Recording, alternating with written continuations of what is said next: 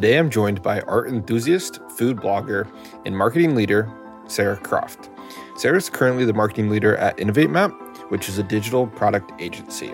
And Sara is actually our first marketing guest on the Startup Executive Podcast. So we get to go down a couple marketing rabbit holes. We talk demand gen versus brand building.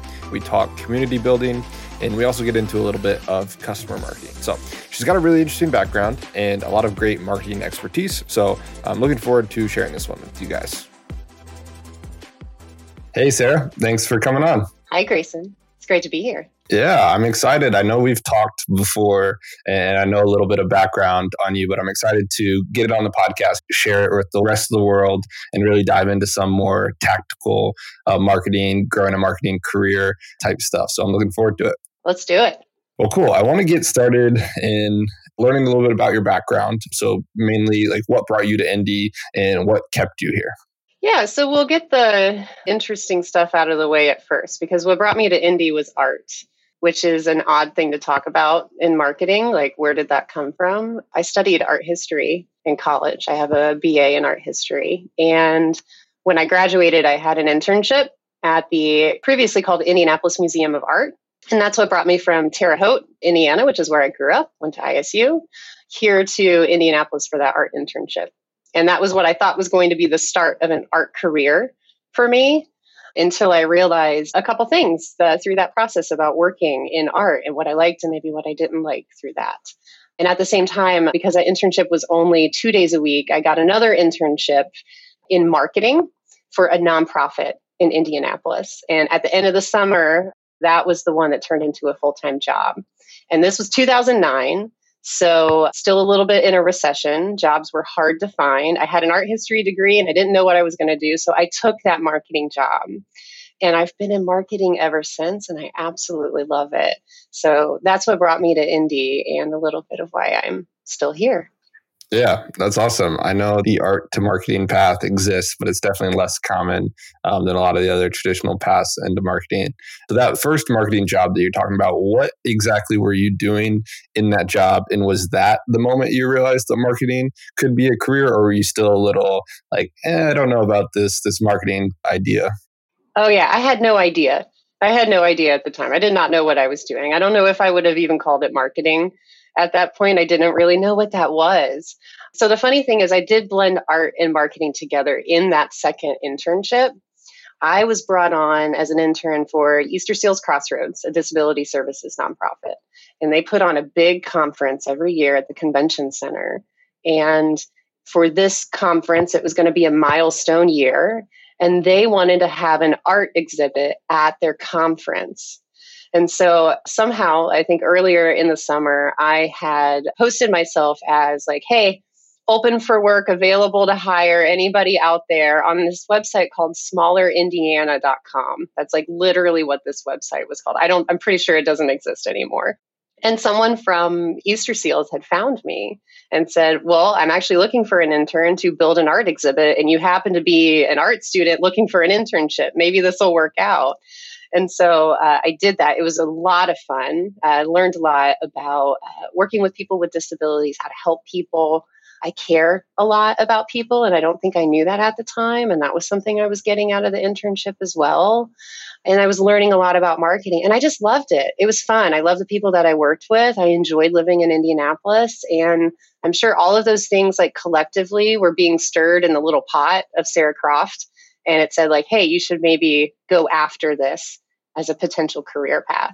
And truthfully, I didn't really have anything else at that time to go do if I wasn't going to continue down the art path that I thought I was continuing on. So I did end up taking that full-time job. And that allowed me to get into social media right at the time in 2009, if you remember, when businesses could just get on social for the first time. So that was like, you didn't have to have a .edu email address to get on Facebook anymore. We've got these pages. What do we do? How do we figure that out? And so I was the youngest person at Easter Seals, and they literally raised my hand for me. And I was like, Sara, you should probably do something with this for us. And so I created their whole social platform. I created content marketing for them. We did a podcast, believe it or not, like 15 years ago. So it was a lot of fun. And it was kind of like the kickstart of this creativity in marketing that I was realizing existed. And that's probably what I relate to art that I really enjoy. There's a lot of creativity in marketing. And if you learn how to harness that, you can do some really wonderful things. Yeah, no, I love that. And then with this idea of pathing, let's continue on that. So what happened next? I know you, Indianapolis Museum of Art, TechPoint. Just talk a little bit about like that journey, catching everybody up. Yeah. So I stayed at Easter Seals for quite a while. I was there for a total of 6 years, which is rare, I think, for someone even early on in their career to stay somewhere that long. It was a great group of people with a fantastic mission that I could get behind. And I was really enjoying the work that I was doing. And I was progressing in my career. So I started in social. Then I got into content marketing, building a blog platform, podcasting, all that great stuff. And then eventually I took on events and fundraising. I took on PR. And I started to create this kind of holistic view of like a generalist in marketing in all these different areas. But if I had a T-shaped, it was definitely in social and content for sure. And something told me, I had this inside feeling that I needed to grow and do more, take on more, learn more. I was hungry for that at that time. And so I did those things. I did leave Easter Seals at one point for a quick stint at a PR firm. Didn't really care for that experience too much, but it gave me some extra tools in my toolbox that I needed at that time. So I had Easter Seals for about 6 years. And then a great friend of mine had said to me, hey, I know of this organization called TechPoint and they need a marketer. And I really think you should go take this job. And so I talked to Mike Langellier at TechPoint, and that was, 2016, I think. And I ended up taking that job, accepted that job, and started really getting into tech at that point. So I'd switched careers from nonprofit to tech, although TechPoint is still a nonprofit, and really kind of skyrocketed my career from there. Yeah. Along the way, I believe as well, you began to pick up some freelance writing. Was that before TechPoint, or was that kind of like during the TechPoint era? A little bit of both. Okay. So I grown up in Terre Haute, Indiana. If you're not familiar, have you ever been? Have you ever driven through it? Maybe like on the way to St. Louis or something. Maybe driven through it. Yeah, I'm not personally familiar with it too much though. So it's a small town. It's like 60,000 people. ISU makes up a big bulk of it. Rose Holman is in Terre Haute. A lot of people have heard of Rose Holman, right? So it's small and there's not a lot of job opportunity there. Like if you don't work at ISU or Rose, if you don't work in retail or the hospital, I had an internship at the Swope Art Museum. I worked at the one place I could potentially work in Terre Haute and I knew, hey, this isn't the right path for me. So I had to get out. I had to find other job opportunities elsewhere. Landing in Indy was amazing for me because I got to step back and be like, wow, this feels like a big city compared to Terre Haute. This is something's going on here. And at that time in 2009, 2010, Indy was just we were bidding for the Super Bowl, these big giant events that we had here, all of the food scene that just like kind of crept up out of nowhere and became this explosion. Like it was really hard not to eat that up as like a 24, 25-year-old in the city. Right. So I had a lot of fun, like exploring and enjoying Indianapolis and what it is. And I decided I was going to write about it. And I thought I could start my own blog because I know how to do that now as a marketer, or I could maybe lend my talent somewhere else. And so that's when I started working with Visit Indy. And I said, I'm going to help other people see just how amazing Indy is from my eyes, and got to kind of scratch the itch of writing with Visit Indy. So I did that for a long time. I wrote like their top 25 restaurant guides, if you ever come across some of those. And it was a total blast. So I love Indianapolis. I have a lot of credit that I would give it for my career. For sure. And I'm interested in, so like, obviously writing is a big part of marketers and just marketing in general, but I'm sure there are quite a few marketers that probably don't do any writing, maybe more on the creative side. I'm interested in like, how did like doing all that writing shape who you are as a marketer today? Yeah. This is where I actually get to lean on what I learned in art history a little bit for marketing, because I had to write 30-page research papers throughout my entire 3.5 years of college. So I didn't know that I was building that skill at that time, but I was. I was in the library doing research with real books at the time, trying to write these papers and annotate them and tell the world about art. So I had already been building up that skill. which made content marketing really, really natural for me. Mm-hmm. But, you know, I will say to your point, yes, there are creative marketers out there. We have a marketing designer on our team who's a designer by trade, but he is a marketing designer. Mm-hmm. Everybody still has to write.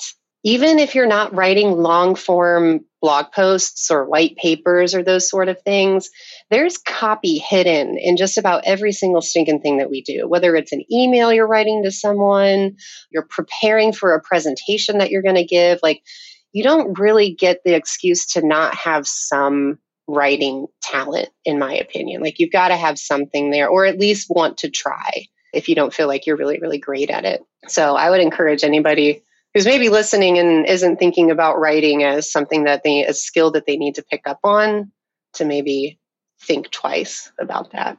Yeah, I agree. I'm a big writer myself, so I'm definitely on board with that. I'm interested, this question is about like entire career. So year to date, think everything. What would you say was your biggest failure as a marketing professional? And what was the moment that felt like the biggest win? And the felt like is super key, because maybe it was like small looking back, but if you thought about how it felt, like the biggest win is kind of like where the question is going there.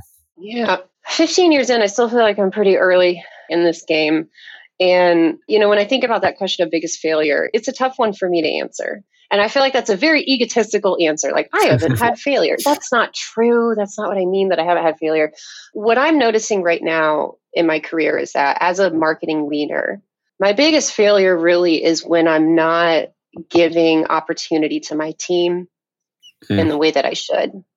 And maybe I'm either the loudest person at the table, and I'm used to be that. I had to be that as an individual contributor. And that's not the role that I need to play anymore.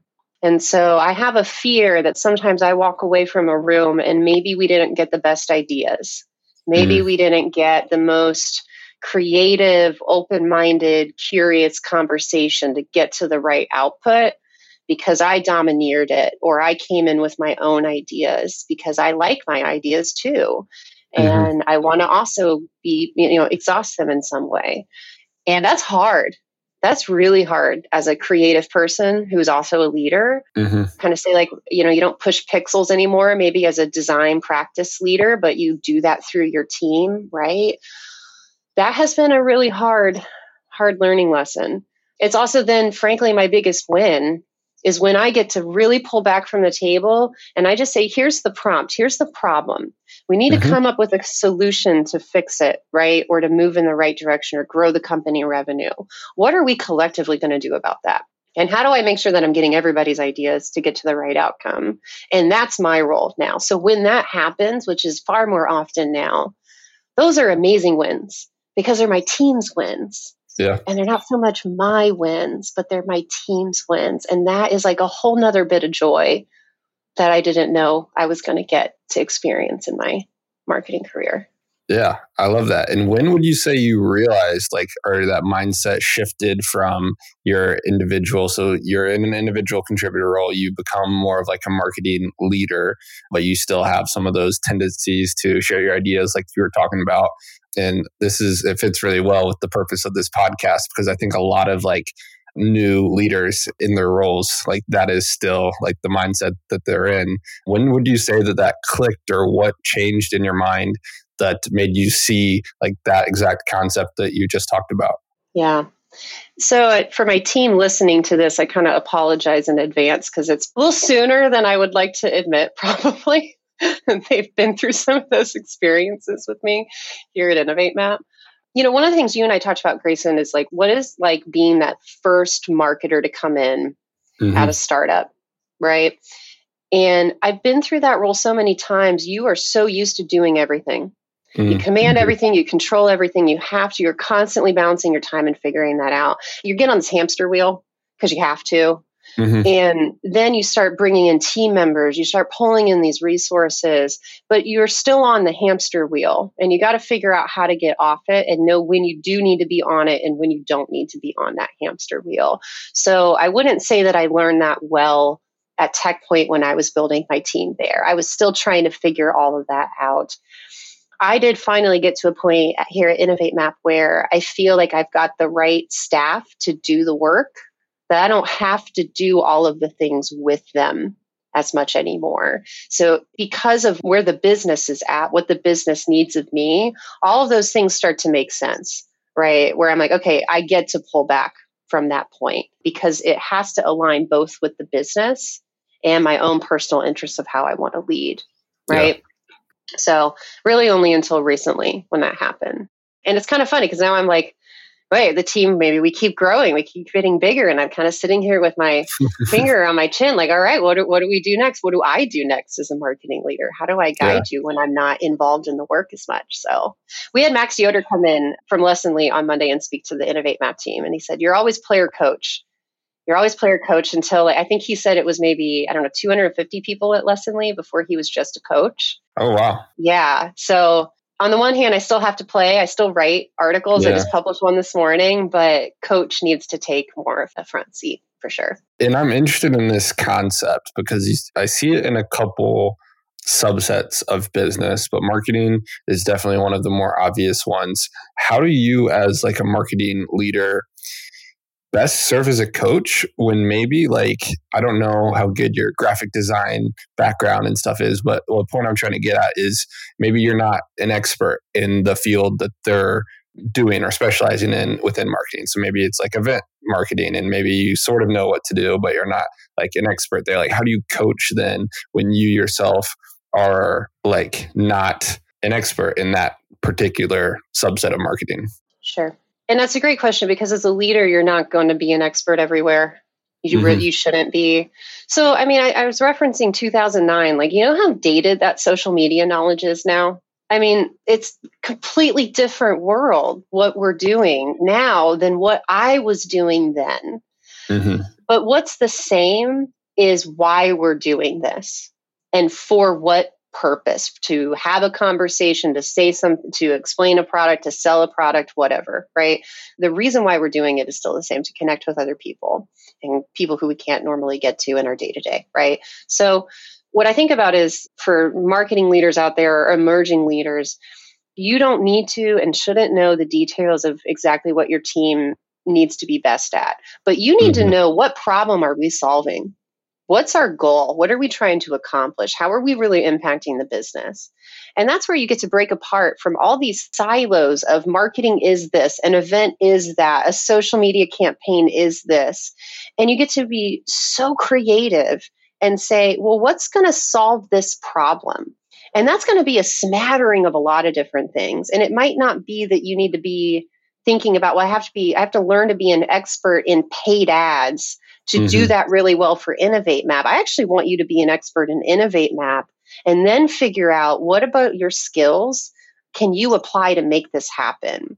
So when I root myself in that and when I root my team in that, it doesn't matter so much as like, yeah, okay, this design could be better, but what are we really trying to accomplish here? And does it meet that objective? And I think that can help people answer that question a little faster. Yeah. Yeah, I love that. And another question there. So meeting that objective, I feel like every marketer's half of what they're doing is almost like proving that what they're doing is, meeting that objective. Where have you seen is like the good line as a marketing leader working at a smaller company, working with a lot of early stage companies as your clients and stuff like that? Like, how do you balance like that need for attribution and like being able to prove to the rest of the executive team that, hey, this is working or, hey, this is not working. We need to invest more money in this other thing. How do you kind of handle that as a marketing leader? I'm going to give answers people probably aren't going to like to this question. Okay. Yeah. So I say that because it doesn't matter as much as you think it does. This whole attribution conversation. And I don't know if you're seeing the same thing I'm seeing on LinkedIn right now. And I get it. Okay, we're in a recession-oriented environment. You've got people saying, hey, we got to cut sales and marketing, right? So how do I prove my value and show my worth because of that? There is always going to be somewhat of a disconnect between what we do in marketing and how it's going to impact the business. And I'm not saying you shouldn't measure, because you should. I'm just saying, don't look for the perfect solution. So this is interesting because this is what I think you and I first talked about doing this podcast about, was like, what should you be doing for your company at different stages? Because early on, you should be experimenting. And if you're thinking, oh, great, I found this exact thing, and if I just do this times 100, this is going to make my business thrive, right? Mm-hmm. And you don't have product market fit yet, you can't answer that question. You can't do that. Now, you're going to have wins, and you should probably do more of those things, and you should do less of the things that don't work. But you should constantly be experimenting and thinking about how you infuse that creativity into your brand and into your business, and therefore through your marketing. So I don't really like to sit and say it needs to be these exact things, but that's really hard as a leader with a team, especially a junior team, who wants to say, how do I know when I'm successful? Mm-hmm. How do I know when I've done my job? Right? And you can't just say, cross your fingers and have faith that you're doing what you're supposed to be doing. But yeah. I do believe that marketers should love what they do, because if you don't really love what you do and you get too hung up on, I need to figure out how this social media post turned into a lead, you're looking at it wrong, right? Because that's not the environment that we should be creating and generating as marketers, in my opinion. So sorry to everybody who's listening to some of those things saying like, hey, I want to hear it's these specific data points. There are specific data points, and that's a hard question to answer unless you actually know the business that you're talking about, right? And analyzing at that point. But it is a little bit of vibes, and I'm okay with that in certain areas. There we go. That's present at the board meeting, vibes. No metrics, just vibes is what I heard someone say once, right? There you go. Yeah, I'm going to give you some metrics, but I'm also going to give you a lot of vibes. Cool. Yeah, we'll dive a little deeper into that. But the main takeaway, I think, from your answer there was the need to experiment. I think both from the marketing and sales perspective in early stage startups, which I totally agree with. So we've caught up to pretty much everything except Innovatemap. So I'd love to hear some background on them, how you first got involved, like what the company was like when you started, and just set the scene for some questions down the line. Sure. So Innovatemap is a digital product agency, and we were founded in 2014 by Mike Reynolds, who had 20 years of experience in product management at a company called Aprimo, and he decided to leave Aprimo and start this agency that he thought was needed in the world. And I'd like to say we're quite unique in what we do. We're not a marketing agency, but we have product marketers. We're not a branding agency, but we have brand designers. Our core is in the product. So we help founders and entrepreneurs and CEOs make sure that their product resonates with a user and resonates with their buyer. And on the user side, that's going to be product management and UX experience that will create a client team of really, really smart individuals to help you make sure you're building the right thing for the right people, that your product is valuable and usable. And then we've got a team of product marketers and brand designers who are going to make sure your product is marketable. And when you combine both of them, we like to believe a better product is marketable, valuable, and usable. So that's kind of why I fit really well here, because at working at TechPoint, I was around 90 startups and scale-ups in the state of Indiana on a day-to-day basis, learning about their business models, learning about their pain points, talking directly to CEOs and founders. And I knew a lot about what this ecosystem looked like and what it needed. And so when I joined Innovatemap, I kind of came in feeling like, oh, I know exactly what to do here. I know how to make this company thrive. And also, we're building startups here. Companies that come to us, they create jobs, they stay here. So you see how that whole like, I love Indy thing comes back in like as a thing throughout my entire career. I feel a bit of that here at Innovatemap, and I really, really enjoy that. So I came in as the first full-time marketer. And there was someone else who was here who was doing a little bit of marketing and also doing some client work. I think I came in as number 18, the 18th employee here. And now we're at 35, 36, something like that. And my role was to work with Christian Beck, our executive partner of growth strategy, to identify how we're really growing the business. So we've done some cool things here. We launched a community for product practitioners called the Better Product Community. We have a satellite office in New York City now. And part of my role has been to figure out how do we market in New York City? How do we get more clients out of there? We have a physical office location because of that to help and tell the world that we are here and do those things. So that's a lot of my job on a day-to-day basis. Yeah, cool. So let's talk about being marketing hire number one at a startup. So you come in, you know, the leadership maybe has never had like an actual, you know, full-time marketing leader. how do you handle that? How do you lay out a plan of like, what actually do you need to be doing as an organization, and how can marketing help? And then I'm also interested in did you need to do any convincing, or were they sort of like on board with, okay, Sara, whatever you want, we're going to try? Yeah, luckily, because we do marketing for clients, we do product marketing for clients. Mm-hmm.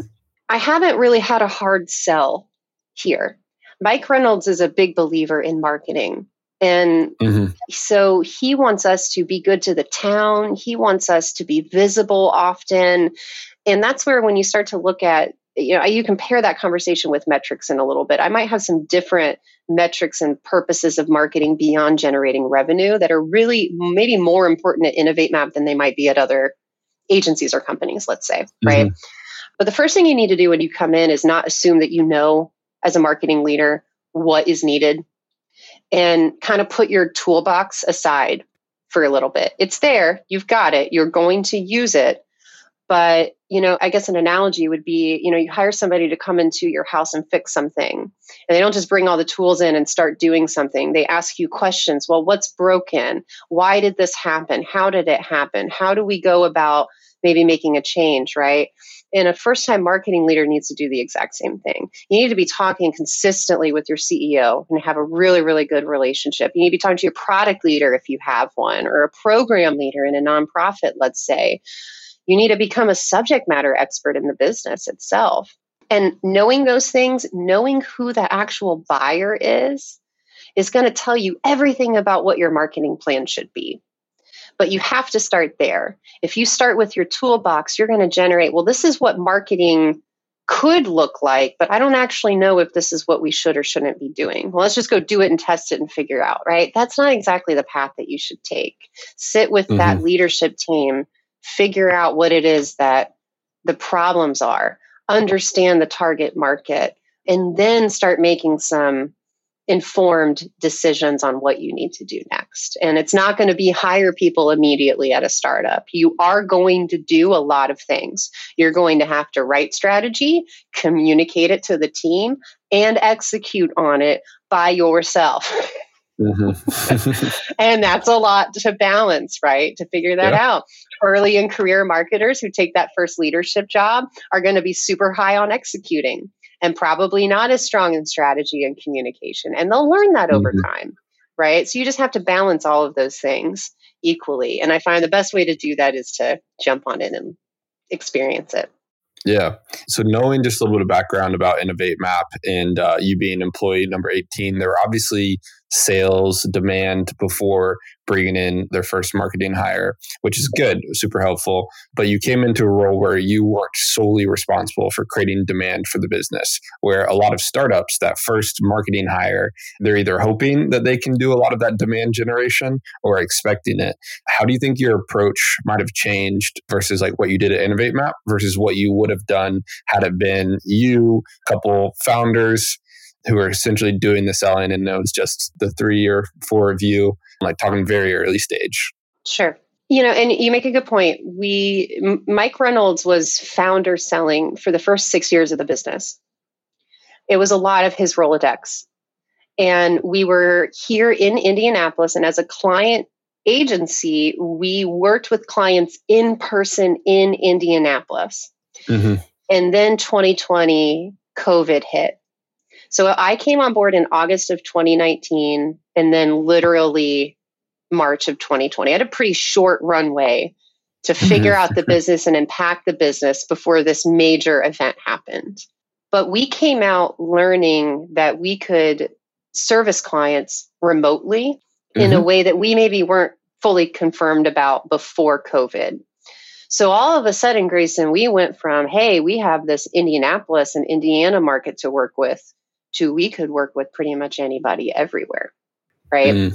That is the moment that I believe I was started to be tasked with generating revenue from places where we weren't previously generating revenue from. We might have 85% market share in Indianapolis, like a lot of people know about Innovatemap. My role at the time, that first 6 months-ish, was to make sure those people kept knowing about Innovatemap. We had events, mm-hmm. we had content that I was putting out in front of them on a day-to-day basis, right? That they could see the work that we were doing for our clients. That changed in 2020 because of this new goal that happened at that time, as well as our growth goals. We are not a lifestyle business. We hope to be very, very big someday. So I have some pretty aggressive goals put in front of me that I'm here to hit. Coming in as a first-time marketer in a new startup, let's say tomorrow I started working somewhere else, what would I do? I don't know that I would do a lot different, but I would probably be leaning into sales enablement far more than I had to at Innovatemap, because I had a CEO and a sales team that was so good at that and knew what they needed to do. They really didn't need a lot of marketing enablement. As our mm-hmm. growth goals continue, as we add more salespeople, that's starting to become a bigger need of my marketing team, is to provide more of that sales enablement support. And for us, that mm-hmm. looks like showcases of our work on our site, client stories, outcomes, before and afters, those sort of things that really help describe here's who we are and what we do, right? Yeah. So I'm sure that would be a lot more important. I would also be, if we're a product company, leaning a lot more into the product. What is this product? Who is it for? How does it work? What are the opportunities here? And probably take on a little bit more of a product marketer type role and a product strategist role in addition to marketing, mm-hmm. because you can create more impact and you're going to be able to understand the business a lot more because of that. Yeah.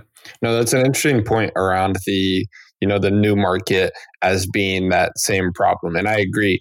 I wasn't aware that was the case. That's actually really cool, because you've gone from an area where you're capturing demand in Indianapolis, most people know you, and it's more, like you said, keeping them, making sure they continue to know you. But when you're trying to market, Midwest Indiana company in the big city, in New York City, it's probably a little bit harder. And you take on more of that, how can we get people interested in us in the first place, versus how can we capture that demand that's already there. So I like that.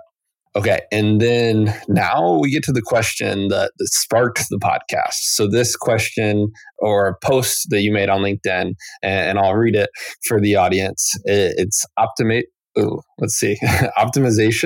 for scale is problematic in early stage marketing and sales. The strategy that gets you to 1 million is not the strategy that gets you to 5 million ARR. Focus on finding strategies that work and grow them, but don't let the perfect scalable solution get in the way of growth. I'm interested because I feel every LinkedIn post, some idea sparked it, or maybe you had a client interaction or something like that. I'm interested, what sparked the idea and what was going through your mind that led you to post this? You're right. I do subtweet my company sometimes. I think in the way that I'm learning something and I want to share it with the world, which mm-hmm. is what happened there. Yeah. So here, this kind of comes back to the failure question a little bit too.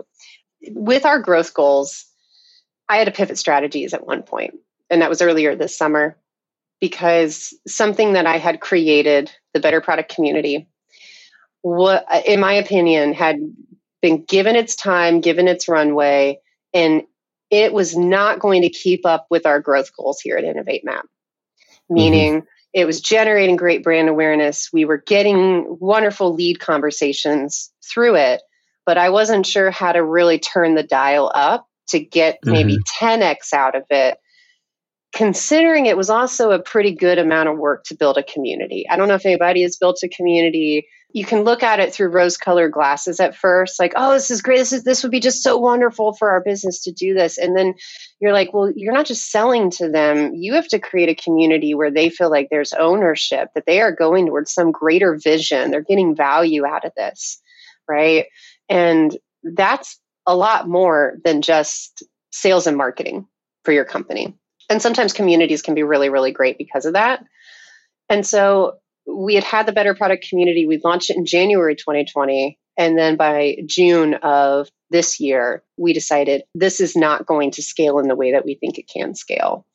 So what I look at that is that worked for us at the very early stages when we were experimenting. We were kind of trying to get out into a little bit outside of Indiana, find new people to work with, and use a different mechanism to be able to do that. And learning through that process, holy moly, that's a lot of work. And I don't know that this can possibly scale. And that's okay. that is okay. Even though it was a little painful at the time, it took me a little bit to be like, this is my thing, this is my baby, and I've got to kind of like put it aside right now. But that's okay that that happened. So that's really what was sparking that post that you referenced was I knew at that point I could walk away from that decision and say, it might have got us to where we are right now at this revenue stage, but it's not going to get us to the next revenue stage. And that's okay. And the point isn't to let's figure out how the community maybe can get there. It's okay to kind of cut your losses and move on. It is okay to do that, right? The other half of that question would be, or that LinkedIn post would be, your strategies at 1 million, again, are going to be much more related to finding product market fit. You should be talking to customers. You should always be talking to customers, but you're talking to customers to figure out a lot more about what your marketing strategy is at that time, right? Mm-hmm. And the business you are at 5 million is not the same business you are at 1 million.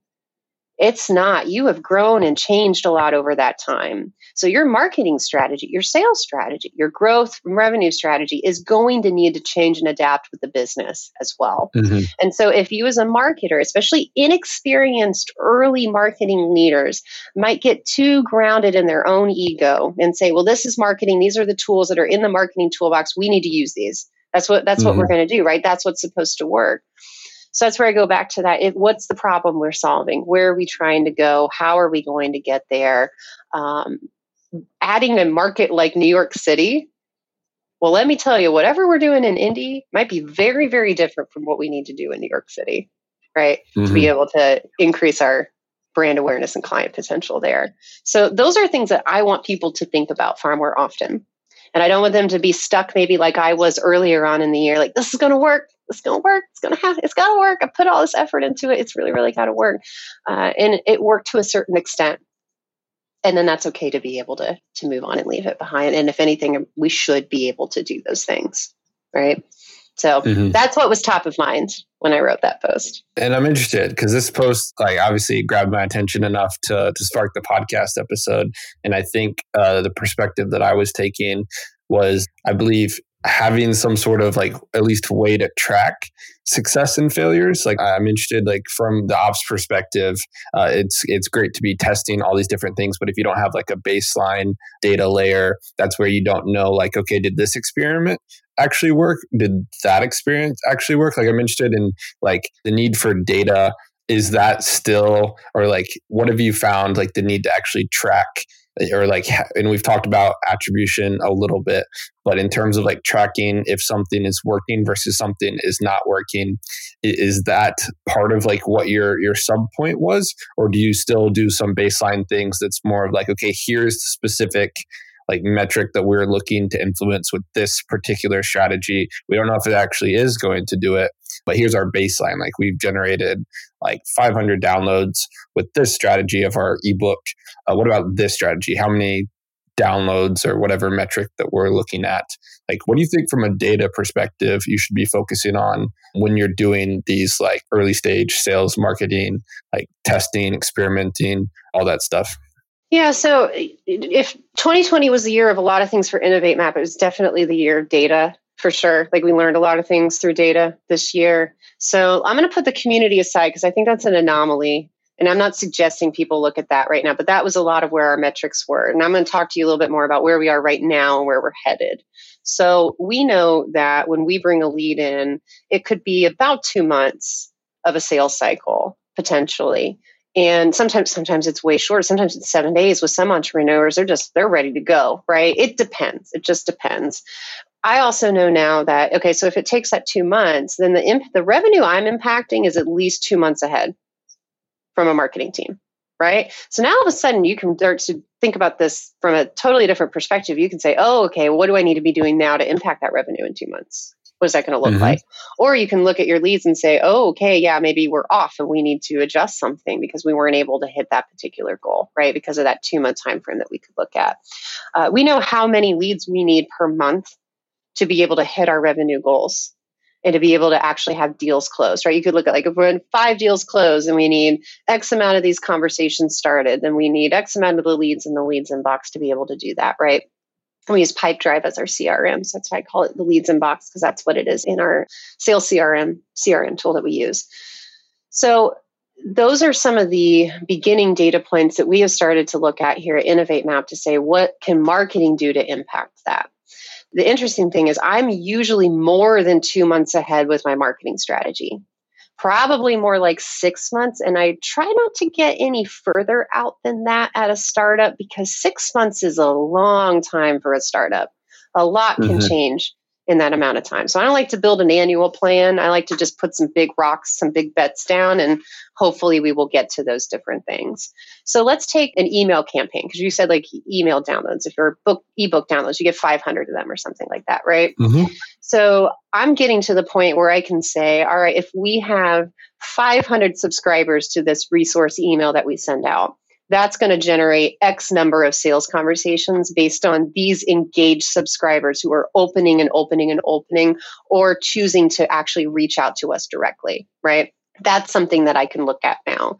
The challenge is when I look at my time at Innovatemap over the past couple of years, because of our strategies being different, I don't have something in the past to look back to say, well, here's exactly what that campaign's going to look like for the future. We're kind of on a new path to figure those things out, which I'm really excited about. So we're getting to that point where we would be able to say, this type of campaign should generate these types of results. So we need to go do those types of campaigns, right? That's the hard part as a marketing leader, where you're constantly thinking about short-term impact. What can I do that's going to generate something tomorrow? Because that's what the business needs, as well as like, hey, I have to write the copy for the ebook. I have to design the ebook. I have to get it on the website. I've got to build an email campaign to get you to see our potential after you download the ebook. All that takes time for a marketing team to create that. And so you might look at that and you go, well, shit, that's not going to impact the business for like 6 more months. Well, that's okay, because that's something that you need. That you need to have leads in June. You're going to need that. You're right. Now, you just might also have to do other things like sales enablement and working with your sales team more in the meantime on that short-term revenue need. You might be going to networking events or doing trade shows or those sort of things to be able to get in front of other people. And that's where at some point, when you've been at a company long enough, you'll be able to take an outside view, a 30,000-foot view, and go, all right, I see what works. I see what's short-term. I see what's long-term. What's the best mix for my business? 60-40, 70-30, what does that look like? And you could maybe split, between demand generation and demand capture. That's where you really get to sit and figure that out. But that's a very difficult question to ask yourself within the first, I think, year of being a startup marketer. You've got to give it a little bit of time to figure that out. And that's why a lot of people hire experienced marketers, because then you know they've been through it before. And if you're a startup, time is everything. So you're able to expedite that a lot faster. That's hard for that. And like, how do you get into that first marketing job when you don't have that experience just yet? It can be challenging. So, yeah. And then another sub point of your original post that I want to dive into a little bit more is the focus on finding strategies that work. And so when you say strategies, are you talking more like tactics, or are you talking more big picture ideas? And how do you, as an early stage company, go about finding those strategies? And do you think there are common themes that you can look back at what's worked for other companies, or is it more of kind of experimental approach? Yeah. Strategies versus tactics is interesting there, because the tactics become strategies depending on how far down you want to go with that funnel when you think about it like that. I think what I really mean is on the activation side, your go-to-market activation plan, you need to experiment, and you need to pick which tactics of that go-to-market strategy are going to be most successful for you. And it might not be what you think it is. So And it's definitely not going to be whatever got you to 1 million being the same tactics of that go-to-market strategy that are going to get you to 5, right? Because your business is going to be completely different. You're taking on new markets. You're taking on new buyer personas, probably. You're selling into enterprises or something, right? Your business changes too much. So your marketing strategy has to change along with that. I would suggest that, you look at what is your product? What is it that you're selling? Who is it for? How are you going to get in front of them? Because you know where those buyers are. That's your strategy that you need to be paying attention to. And if that's not already written out in front of you and understood, it is your marketing leader's job to figure that out. Mm-hmm. Somebody has to do it. And the CEO has too much else on his plate or her plate and needs to be thinking about the product itself and what it is for and who it's for.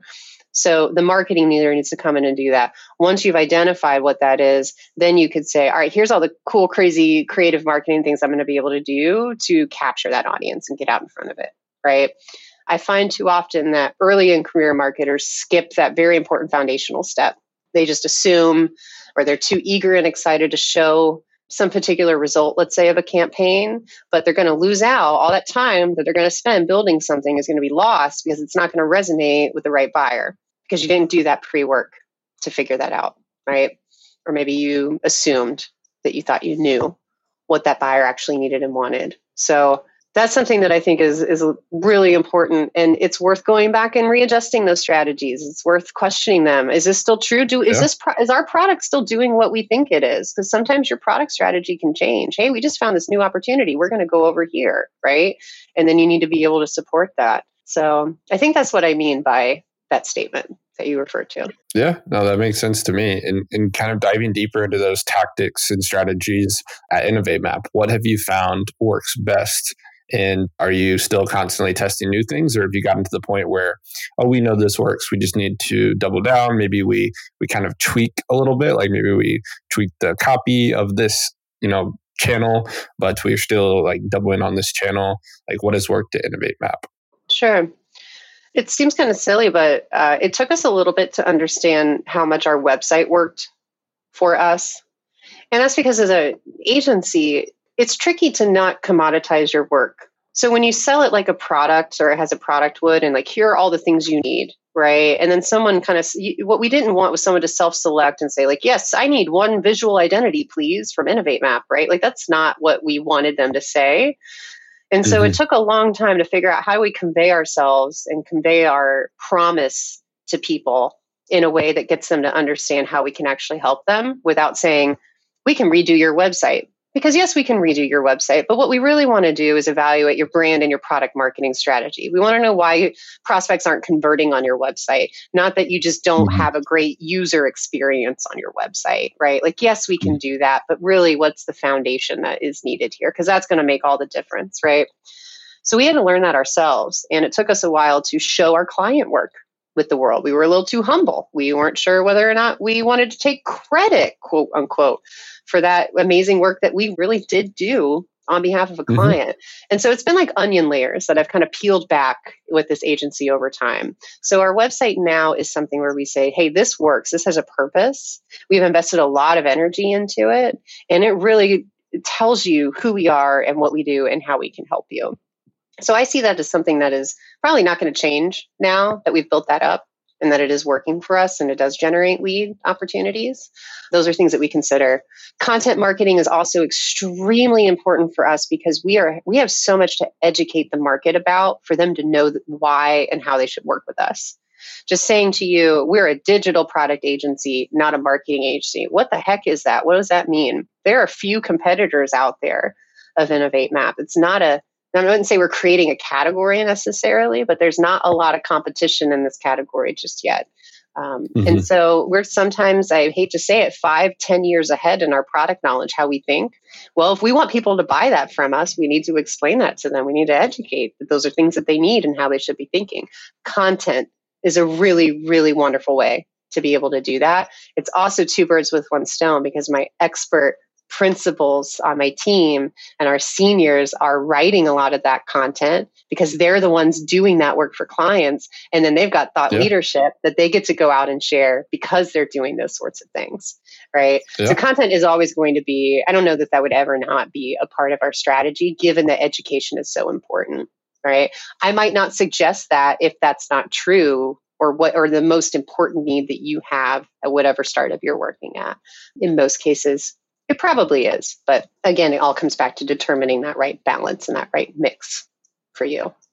And how have you seen that maybe change over time. I know at the beginning, a lot of, said Rolodex referrals from the network. Have you seen and have you tracked in terms of like new lead source or new like deal source type things? Have you seen that change and evolve over time into a beginning? Maybe if you had the data, it would show all like referrals, whereas now it shows a little bit more of that like content and how did you hear about us type approach? Like how has that changed and evolved over time? We will still always generate a large amount of our revenue from clients. And that's because of how our business model is set up. They come in and they don't buy a year's worth of work with us. They come in for a couple of months and they see all these wonderful things we can do. And then they eat it up and they ask for more and more and more. Right. So that's always going to be a big part. Client referrals are always going to be a big part of our business. So I don't want to ignore that or take away the amazing work of our client delivery team, because that's really, really important. But yes, you are right. Mike's referrals are decreasing because marketing inbound is increasing. Channel partnerships with venture capital firms and accelerators are also a really big part of our strategy, our growth strategy, because that's another place where we know our buyer is. They're getting funding. They're also getting advice from that investor to say, hey, you should go doing these things. So we create good relationships with them. That in turn provides value to us. That's something we've learned. That's a new thing. We didn't do that in the first 6 years of the business, right? So we simply have more channels now that are working that we get to use and say, hey, these are now wonderful and these are successful. It kind of goes back to your question of, marketing attribution. Is it first touch? Is it last touch? Is it multi-touch? I'm always going to be a multi-touch gal, of course. I'm always going to want to give credit to all of those different things that marketing did to support that sale at the end of the day.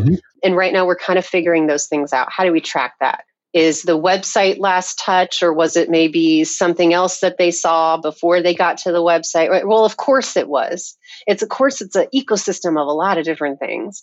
So I'm not going to go crazy about trying to track all of it, but I am going to try to make sure that whatever that last touch source is, and probably a couple of the touches before that, are tracked, that the marketing team gets credit for doing those things, that we're passing those leads over to sales and growing the right channels and strategies appropriately because of that. So I'd say that's a lot of how it's changed and a little bit more of the direction that we're going in now. Yeah. In the attribution, it's not even always just about the credit. It's more about like feedback loops as well. And like what is working, what is not working. I'm interested from a feedback loop perspective, are there any like what you would consider important feedback loops within, the marketing to sales part of your organization, or marketing to customer part of the organization, or any like operational sync meetings that you do with the other departments at Innovatemap to make sure that feedback loop is, staying up to date, staying strong? I love this question. When I first started at Innovatemap, so to tell you that I'm the first, marketing leader, there's no real marketing function. Really just the sales and our product. And our product is our people and the delivery that we provide, right? So anytime that we maybe had a new way of doing something with our product, maybe we're like, we're going to do this type of research now. People are asking for it. We're going to do that. That information was pretty much passed just between sales, because that's all we had, right? So then we had marketing, and I was like, well, oh, hey, I'm over here. I kind of need to know that too. I need to know these things, right? And explaining the value of that. And so I got to come and work with Christian Beck and really identify, hey, we have a growth function here. We have a flywheel. We have marketing, we have sales, we have client success. And in the middle of that is our product. And that knowledge can't just be shared between product and sales. It has to be shared between all of those particular areas. And so now we have what we call a growth leadership team, which is myself and Christian and Sara Naporkowski, who leads client success. And we meet every other week to talk about how are these things working? How are they not working? How should we impact and change our strategies because of that, right? So that's a really, really important one. The other feedback loop would be with the market and with our customers. So are they getting the right value? Are they getting outcomes from our work? What's something that they are seeing or asking for us to do that maybe we don't do now that we should do? And marketing and growth can play a role in that. And that's where I think we have added value to a company, where we could say, hey, do you know the market wants this and needs this? Is that something that we want to consider with our product? Does that make sense? right? Mm-hmm. And kind of be able to make those decisions. So that's something that I'm pretty proud of here at Innovatemap, is like making that function seem to exist and explaining the value behind it. So I'd say like those are really, really important feedback loops. On a tactical level, it's, is this content we're writing valuable in sales? Is this helpful? Mm-hmm. You using it at all? Does anybody like, are they agreeing with it? Are they disagreeing with this content that we're putting out there?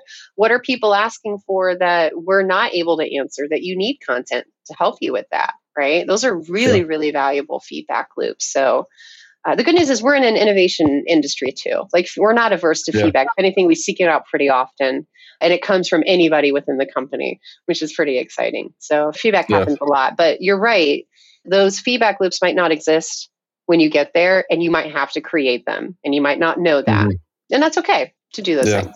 Yeah. And something that we've talked about, or you've mentioned a couple of times throughout this conversation, is the customer. And so I'm interested in seeing how customers Innovatemap fit into your marketing plan. Obviously, like being able to generate referrals from customers is great, but also like marketing to your existing customers, like learning from the customers. Like I'm interested to see like where the customer fits into your marketing team's strategy. You know, it started really simple with let's peel back the curtain of Innovatemap and let's show them a little bit more of who we are and what we do. We have clients who, when they are done working with us, they are like eager and waiting to work with us again. It's a really wonderful, magical feeling. And I mean, I was a client. So at TechPoint, I went through 9 months of working with Innovatemap to rebrand us, build 2 websites, and reposition the company. And it was thrilling to go through that experience. So I get it. I see why our clients feel that way. Or they leave and they go to another company and they're like, I really, really want to work with Innovatemap again. And so my first thought was, well, how do we harness that feeling? Because obviously they have it. Like I want them to feel like they're part of the club now, like they're the insiders, because they've been through that experience. So we send them an email once a month that just tells them cool shit we're doing, because I think they like to know what John Moore is up to. And if he's not writing on LinkedIn enough, this is a way that I can let you know those things. We have client hospitality events where earlier this year, we flew in clients from all over the U.S. to come to the Indy 500 for a client hospitality experience and thank them and just have fun with them and let them know that we care about them and we care about their business. So client hospitality is always going to be a big part of that. But that fan club that we have, I'm still thinking about other ways to harness that. I know it exists. And I know that there are people just waiting and willing to like refer more to us and build that fan club out. But we're also humble, so we don't want to really put ourselves on a pedestal. There's a balance there that I'll have to figure out. But those are some of the things we do right now, as well as, you know, often talking with clients, talking with our buyer personas, making sure that we really understand how we can help them in the best way and not assume that is always really, really important. You're never done talking to customers or clients. Never, ever. Yeah. Yeah. No, I love that. Switching gears a little bit into more of like the leadership and less in the tactical. One of the purposes for this podcast is for people who either are early stage or future leaders and kind of learning what it takes to progress to that next level. And you've gone from doing the work to leading teams and thinking kind of like from an executive viewpoint now, like what is our company growth plan? And so I'm interested, like imagine you are back in that individual contributor role, wanting to get to those manager levels. What skills, what mindsets should be like, what should you be doing as an individual contributor or an early stage leader that's just wanting maybe a bigger seat at the table or more ability to drive like company strategy? Like what would you recommend for that early stage leader looking back? I'd split it between two different groups, the technical skills and the soft skills needed, or the professional skills needed for that, because I don't want to gloss over that part. On the technical skills, you must be a constant learner. And you have to have like your own internal drive for that. And if you don't, you're not going to go far in this role. But you need to constantly be thinking, what do I not know? that I should know, and go get that information and take that on and prove to yourself and prove to the leaders that you want to be at that table with them, that you can do the same things that they can do in that way, that you can think that way. In some ways, it is time.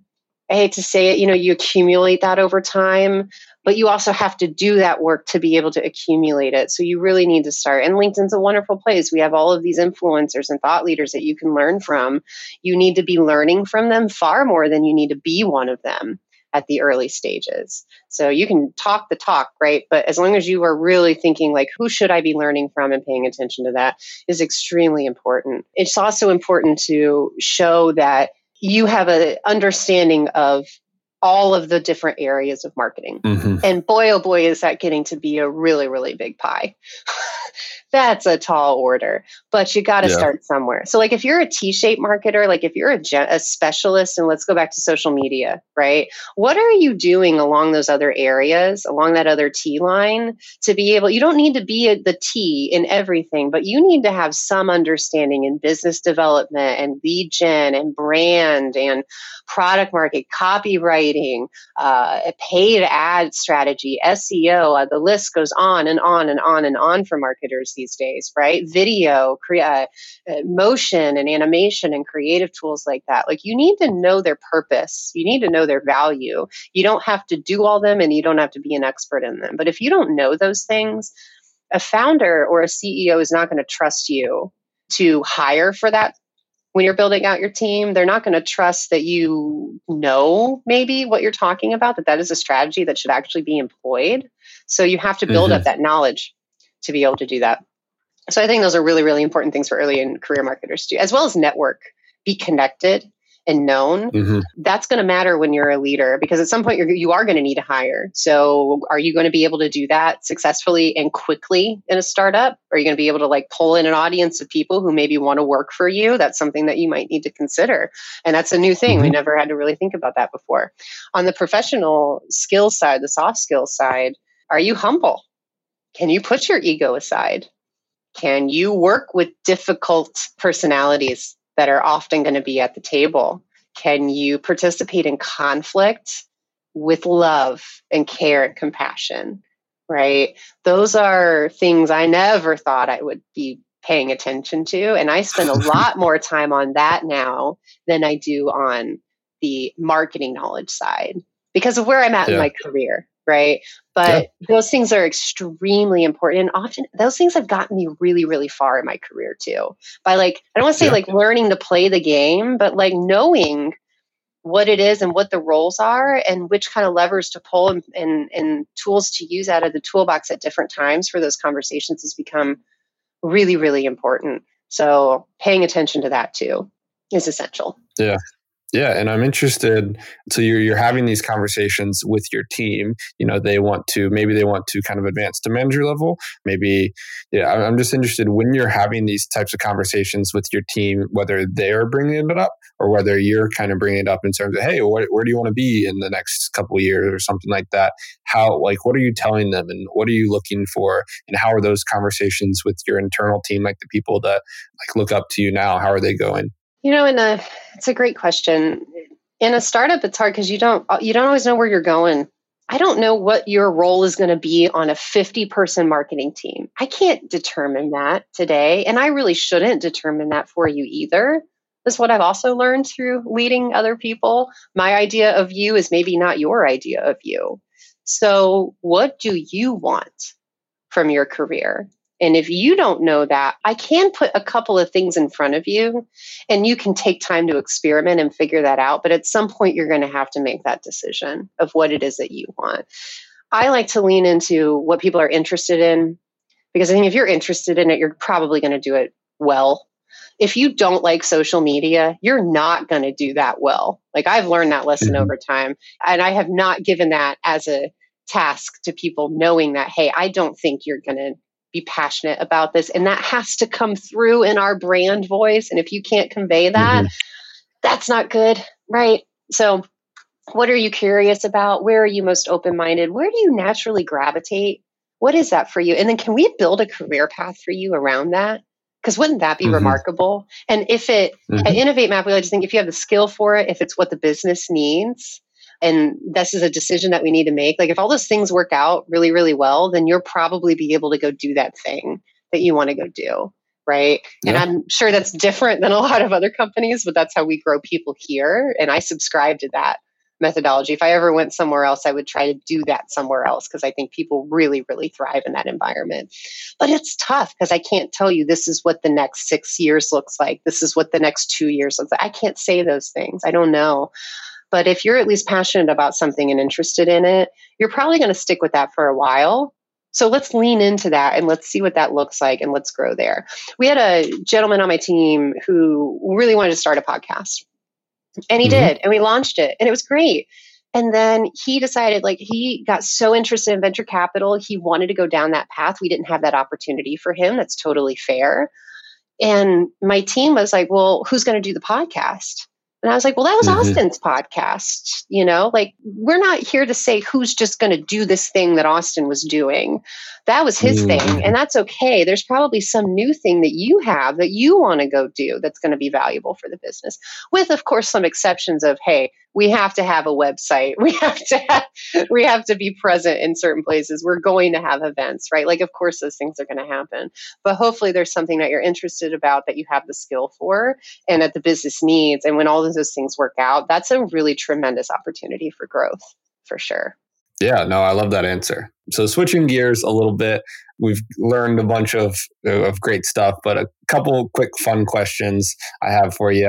What is the best Mexican restaurant in Indianapolis? I love this question. Okay, so I live on the east side of Indy. I live near Irvington. I'm in Emerson Heights. And there's this restaurant on East Washington before you get to Shadeland, in between Emerson and Shadeland. And I call it the Circle Mexican Restaurant. I don't actually know its name, which is so funny. And I was going to look it up because I knew you were going to ask me that question. But it's like in an old rotating diner type building, kind of next to this like decrepit strip mall that doesn't really exist anymore, just like out there on the east side. And it's so good. If you don't ever go to the east side, there's a taco truck on every freaking corner in every parking lot, and they have the best food. So just head in that direction and you're going to find something that's really good. But Circle Mexican Restaurant on East Washington is my suggestion for that.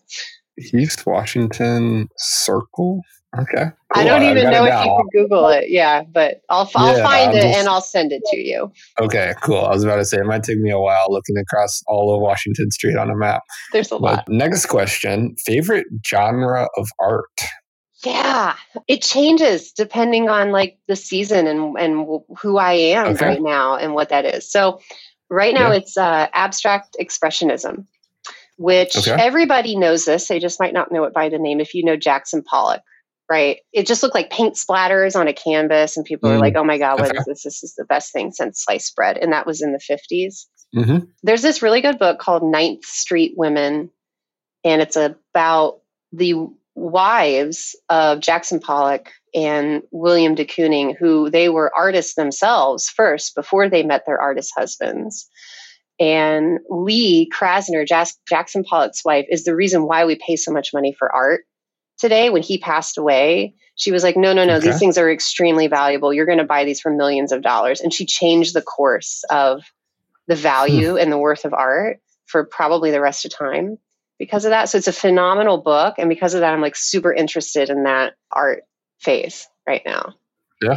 Awesome. Yeah. Abstract expressionism, you said? Yes. Hi. I'll send you the book. It's like 1,000 pages. Okay. It took me like a year to read it, but it's really, really good. I'll send it to you. Yeah. Okay. Awesome. And the last question, one last fun one. If you could live on the moon, assuming all of your favorite people would join you, would you want to? So I love new experiences. So I'm kind of like, I mean, it makes me think stay, like is the only stipulation. I have to stay on. I don't get to come back. Well, I don't know. That opens up a whole world of experiences. Like, what does music sound like on the moon? I don't know. Like, what does it like to eat on the moon? I don't know. That would be fun to find out. I could probably do it by myself too. I'm a loner really at heart. I think I'd want to do it maybe even more by myself. Have you seen the movie The Martian? Maybe. I love the space movies, but I always get the names mixed up. I think it's got Matt Damon in it. I can't remember. Yeah, okay, I've seen it. Where he's like, he gets left behind on Mars and he has to like build a colony and stuff. I would totally do that. You could leave me behind on Mars and I would be cool. So I think the answer is yes. Cool. Yes, I would do it. And maybe I would do it by myself and take nobody with me. I'll let Elon Musk know that he has a test subject if he wants to get a colony set up there. Definitely. I will tweet for him. I promise. Okay. Cool. Well, I love that. Thank you so much for coming on. I think this was great. And yeah, I'm excited to get this live. Well, thanks, Grayson. This is a great conversation and I hope people have learned a few things or got a laugh. Thanks for having me.